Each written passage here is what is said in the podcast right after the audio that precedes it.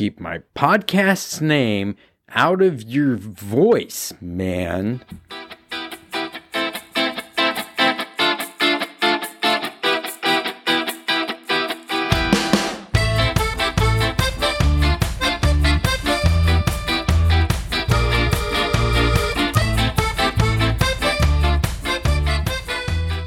It's me, Wilson, and welcome to the Compass of Power, where we put the place back into politics. And uh, it's been a while. I'm glad to be back and been thinking about this podcast, and we'll talk maybe a little bit about that at the end, what we've got going, what we're looking forward to. But let's start at the beginning with Nikki Haley. Uh, Nikki Haley is getting a lot of coverage lately as uh, the the new hot kid in the governors and the governors and the presidential primary uh, for the Republican side. Uh, she was just endorsed by the Koch brothers, the infamous Koch brothers. If you're on the other side of the aisle, uh, big time money men who say it's time to move past the number one contender in the Republican primary for president, Donald Trump and they want to go with Nikki Haley, a former governor of South Carolina and former ambassador to the United Nations under Donald Trump. She's running number two in some polls, I believe, and in some places. And over in doing that, overtaking Florida Governor Ron DeSantis, who was seen as the biggest Trump challenger early in the race. Uh, but she's still nowhere near the Trump. Uh, and we want what we're going to do is look at this from the regional perspective. That's what we do here. Let's look at what's going on from the geographic angle, man. I just uh, was listening to a political podcast here in Washington State and heard the reporter mention briefly. It's like, well, you know, the United States is a. it's like ten nations rolled into one, and we really get to pick chicken or fish, which I appreciate because that's true. Uh, on both counts. One, yes, the choice for president comes down to A or B, despite being a nation of 330 million people. But I'll take the 10 nations rolled into one reference to be a reference to my favorite book on this subject, American Nations by Colin Woodard, uh, which really describes uh, 11 different regional cultures in the United States. And those different cultures, which were founded by different people at different times, have different priorities. And American politics at the national level is about the competition between those different regions. Um, so let's look at the presidential primary through that lens and what to make of Nikki Haley. First, Nikki Haley is from South Carolina. That's where she grew up. Uh, she was the governor there. And South Carolina is the very hearthstone of the Deep South culture. It is where the what we think of as the South, the plantation South, started and from there it spread west. Also representing the Deep South in the primary is Ron DeSantis. And with him, uh, for a while, there was Senator Tim Scott, also from South Carolina. He bowed out after the last uh, Republican presidential uh, debate. And let me tell you, I, I watched some of that, which was enlightening. Uh, so he's out. So now we got two deep Southerners in there DeSantis and Haley. Who else is in there? Well, from New Netherlands, aka the New York City region, we have former New Jersey Governor Chris Christie and Donald Trump of New York City. And finally, from Appalachia, Cincinnati businessman Vivek Ramaswamy. And they are all 100% true to type. If you know where they're coming from, then you understand who they are. That's what I say. Uh, place is politics. And let's start with the frontrunner, Donald Trump, because we want to talk about why is Haley challenging him? Like, where is she coming from? Where's she getting the juice to challenge the guy who was just president? So wouldn't he just get the nod? Well, he obviously has some uh, detractors. He has some legal problems. But Donald Trump is the very avatar of New York City in the sense that uh, he is loud, talks fast, sues fast, does fast, braggadocio. New York City culture uh, is uh, was founded by the Dutch, and it's really, really emphasizes that freedom of speech quality. Like you know, the New Yorkers are known for saying a lot of things. They speak their minds. Um, they are not necessarily aggressive in the sense of warfare or uh, machismo in that way so much as like they like to they get in shouting contests right?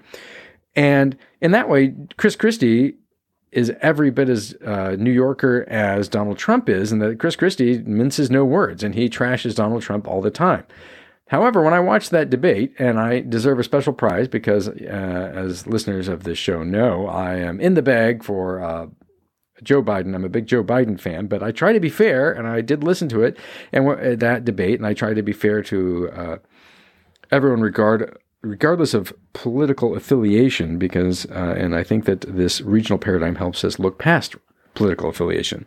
And Chris Christie, just like any other Democrat from this area, is uh, like any Democrat from this area.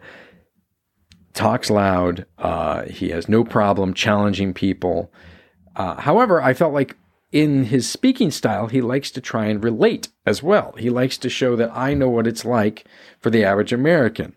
I understand where you're standing. So it's like, you know, I can see where you're coming from and this is what I'm thinking. And and in that in that way where he is challenging in a debate style, but also trying to be empathetic, he differs a lot from Donald Trump, who kind of passes over the empathy bit. And that's probably wise in the Republican primary. Why? because the biggest chunk of the Republican half of the country, which is the South, the South and the West, are the red state America, right? And the biggest cultural group in that region is Appalachia, uh, population speaking. And the Appalachians prize aggression of a different sort. This is what I keep saying. Donald Trump does so well because he can take that braggadocio from New York City and translate it across to the Appalachians who want to hear not, man, you're getting hosed and I really feel you, but like, we're getting hosed and I'll tell you who we're going to go kick, right? They want the naming of the problem to be followed by the action. And it's best if the action is whoever is at fault is going to take the punishment because Appalachian culture prizes action and boldness, not just boldness of words. So, Donald Trump emphasizes that part, and in so doing, he has translated himself into being the hero of large swaths of the Appalachian voters, and that is his power base for running for president. And that's why Chris Christie, although he ha- could take the same tact, I think he's not doing he's doing the I'm not afraid to tell it how it is part, but he's also doing the and let's talk about, you know, how we can work together part, which is not as appealing. Who does do the Appalachian bit? Uh, Vivek Ramaswamy is from Cincinnati, which is part of Appalachia, and he is very brash and he says a lot of things and uh, without any filter. And that has gotten him a lot of eyes, and he's done okay for being somebody nobody ever heard of last year. Um, on the other hand, it gets him into hot water as well because part of being aggressive is being offensive, right? It's offense. And I'm not saying that every aggressive person is like 100% offensive. I just mean like you cannot be dynamic and bold and make big decisions or make large pronouncements or come across headstrong without offending some people. And the moment in that debate, which you know was a while back, I have been busy, but if you recall the debate or if you read any of the coverage, you will know that there was a discussion about TikTok. Okay, first of all, the knock on TikTok is that it is a Chinese piece of spyware. Let's rewind the tape and say that it was Donald Trump who got America tough on China. And that's actually a big shift in American policy that plays well in Appalachia. There are lots of working class people there who lost their jobs to offshoring to China. He connected with them. He got tough with China. And that's something that Joe Biden, I love Joe Biden, but Biden as vice president under President Obama was not tough on China. Donald Trump was that made him a hero to a lot of working class people. And now Biden's taking that lane. So it's interesting that although we can talk about a lot of ways that Donald Trump uh, stirred the pot in a bad way, this is one in which he pretty much said, We're going a different course, America. And Biden's like, Yeah, he was kind of right on that. So TikTok, being Chinese software, is controversial. And in the Republican primary, it's considered malevolent and dirty and nasty. Except by Vivek Ramaswamy, who himself is an entrepreneur and is like, hey, that's where the people are. That's where I'm going to go. So he doesn't have quite the same uh, hang up about it. And he pointed out that Nikki Haley, his competitor, her, although she talks about the badness of TikTok and how it's evil, uh, her own daughter's on it. And that was controversial. I mean, attacking people's kids is kind of low, right? I mean, it just is. Uh, but it is also in keeping with this, like, I'm from a place where bold action is prized. It's part of that, like, super aggressive style. And Vivek probably overplayed his hand there, and the audience starts booing. And that's when Nikki Haley's like, You keep my daughter's name out of your voice, which I don't think is exactly how that phrase goes. But the fact that she fired back in kind of an outraged manner, people were like, Yeah. And that made a big moment for her. And that moment is part of why she's surging now. So let's talk about Nikki Haley and why she's in the front from a regional perspective. So, if Donald Trump has the Appalachian lane locked down, and that's number one to getting to the Republican nod for president, Vivek can't pry that away from him. He's not going to, right? That lane's taken. Chris Christie, you know, arguably could make a try at it and peel some off because he's a fairly well established politician. He's got more chops. He wouldn't make that kind of mistake in a debate like Vivek did. But he doesn't also doesn't seem to want to like be the avatar of that. Like that's not who he is.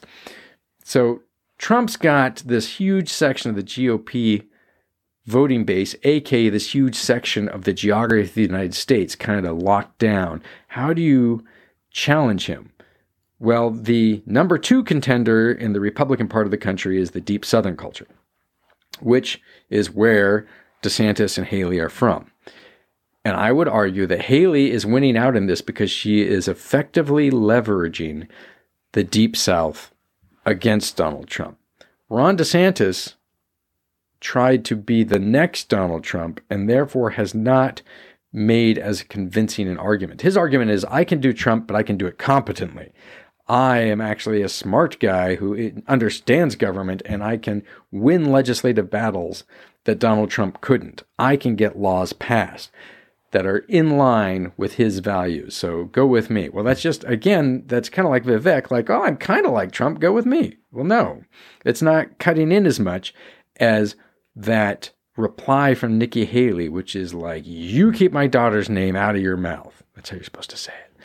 And she also, at one point, I think I loved it because it was so haughty. She was like, she called Vivek, she's like, you're scum. She called him scum, like scum. Like, you know, like you rebel scum. Um, and it's great, but let's. It's perfect for the deep south. So the deep south, as we discussed, is that planter culture, and it was really founded by folks who wanted to emulate British aristocracy, not the king. They were imagine a bunch of super wealthy dudes who all want giant farms and to have lots of servants, aka slaves, and be the king of the crop and they're going to decide together in their good old boys club is the derogatory term for this style of governance right? But like people in the club the people at the top are going to decide amongst themselves how this happens. And we're going to do it in order to create a let's see okay i want to put this in like a positive light. I don't want to like start getting all like haughty here so myself. But the idea is like the people who are at the top of that society understand it know how to keep it running are looking out for the big picture, and those people, the business people, should be calling the shots together. Like they're going to negotiate amongst themselves. This is like the lords getting together, right? The Lord of South Carolina and the Countess of Alabama are going to get together and discuss what's good for the South. Um, it's that kind of, it's the oligarchy. And I think Haley is tapping into that. That's the Koch brothers, man. literally is like groups of millionaires saying what's good for America. What's good for us, because we employ millions of people, is good for America. That's the argument. It is very simpatico with the old culture of the Deep South. That's where Haley's coming from. That's where she's challenging Donald Trump from. They call it, now, again, most media don't look at this as a regional thing, which it is, but they don't look at it that way. They look at it as partisan or, you know, the spectrum of very, very liberals to liberals to moderates to moderately conservatives to conservatives to very, very conservatives, whatever. Uh, the establishment versus the proletariat, whatever. Haley is talked about then in those terms. Like she's the establishment candidate. She's the business candidate. She's the big donor candidate. She's the never Trumpers candidate. But it's all the same people. It's the planters. It's the oligarchs. It's the people at the top have agreed that they need someone more reliable than Donald Trump, uh, who just kind of like fires, then aims as an instinct. And they're like, we got to move past this. We need one of us. We need somebody who's trustworthy. And listen, I actually kind of like Nick Haley, Nikki Haley. Like, again, I'm not going to vote for her.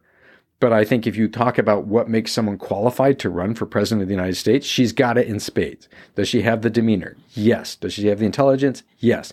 Does she have the integrity? Yes. And I realize that integrity is a, you know, eh, is not really required in politics, but nobody's running around saying Nikki Haley uh, is r- running amok in ethics violations or uh, playing fast and loose with any of the conventionally accepted rules of politics. She is actually far in there. She is a very, uh, she is very much a part of what we would call the establishment.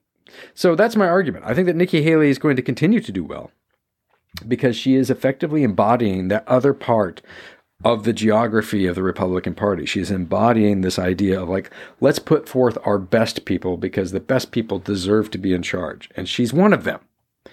Uh, and the challenge for her will be to can you get enough people in that camp, literally, like, in, like, can we get enough states? Can we get enough counties to vote for me that way to challenge Trump? I'm not sure. Uh, it's interesting in the, the, geography of the primary in no way lines up with the geography of the GOP. So you're starting in Iowa, which is from a different culture, the Midland culture. Uh, and then I think I go to New Hampshire, which is Yankee territory. So this is not giving us a good read on that core base, the Appalachian base in the United States, which is the primary, the biggest cultural group in the U.S. and certainly the biggest cultural group in the GOP. But Haley's going to try and round up the troops from the outside. She's going to try and get that uh, the leadership class, which translates out of the deep south into areas in the north where you also have like old school business Republicans who might want to join that cause. And we'll see where it goes. But that's my argument. I think she is going to be left standing. I don't think that Ron DeSantis or Vivek can out Trump Trump. I think that Chris Christie could take on Trump and make it a battle, but he doesn't really he doesn't want to like come out uh, looking like he's so Trump that he beat Trump. So that takes out DeSantis, Christie, and Vivek, and it only leaves Haley, who's not playing his game. And she's smart and she's good and she is absolutely a force to be reckoned with. Uh, again, disagree with her policies, but she is the real deal. And I would be delighted to see a Trump versus Haley like showdown in the Republican primary. Um, a la you know Bernie v Hillary. Uh, Joe v Bernie was not as entertaining, and that's okay. Um, there's my take. I do want to also say for those that like listen to the podcast regularly, I'm sorry I haven't been around more.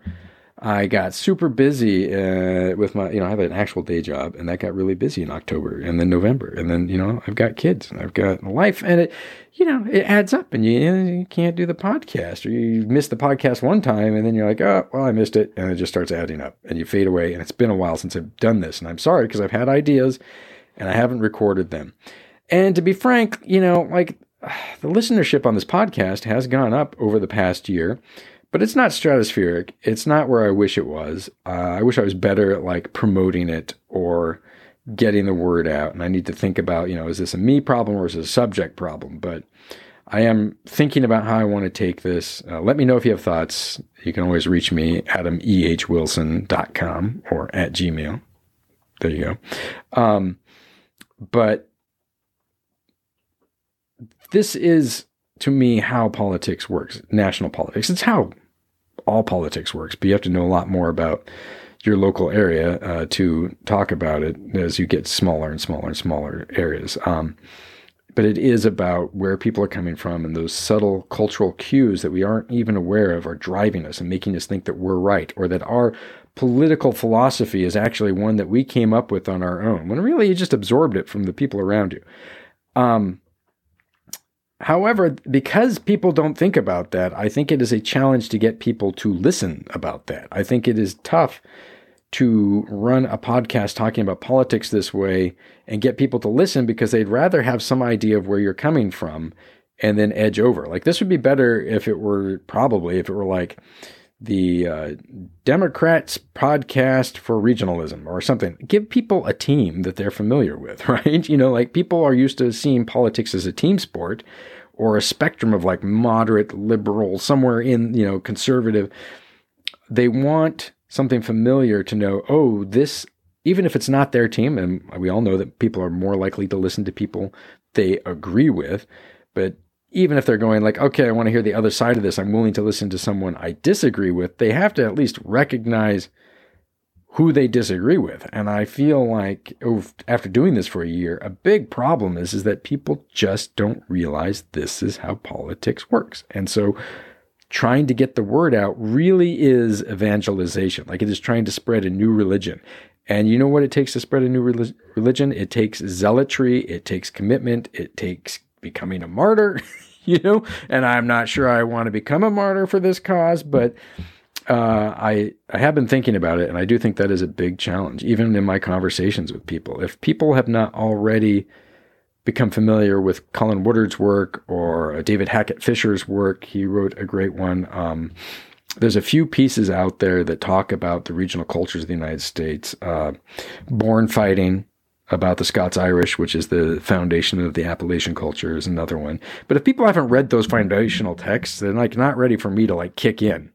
Um, but I think it's getting out there, and it's going to be there. So whether I do it or not, this is this is going to become, I think, a major school of thought in American political science.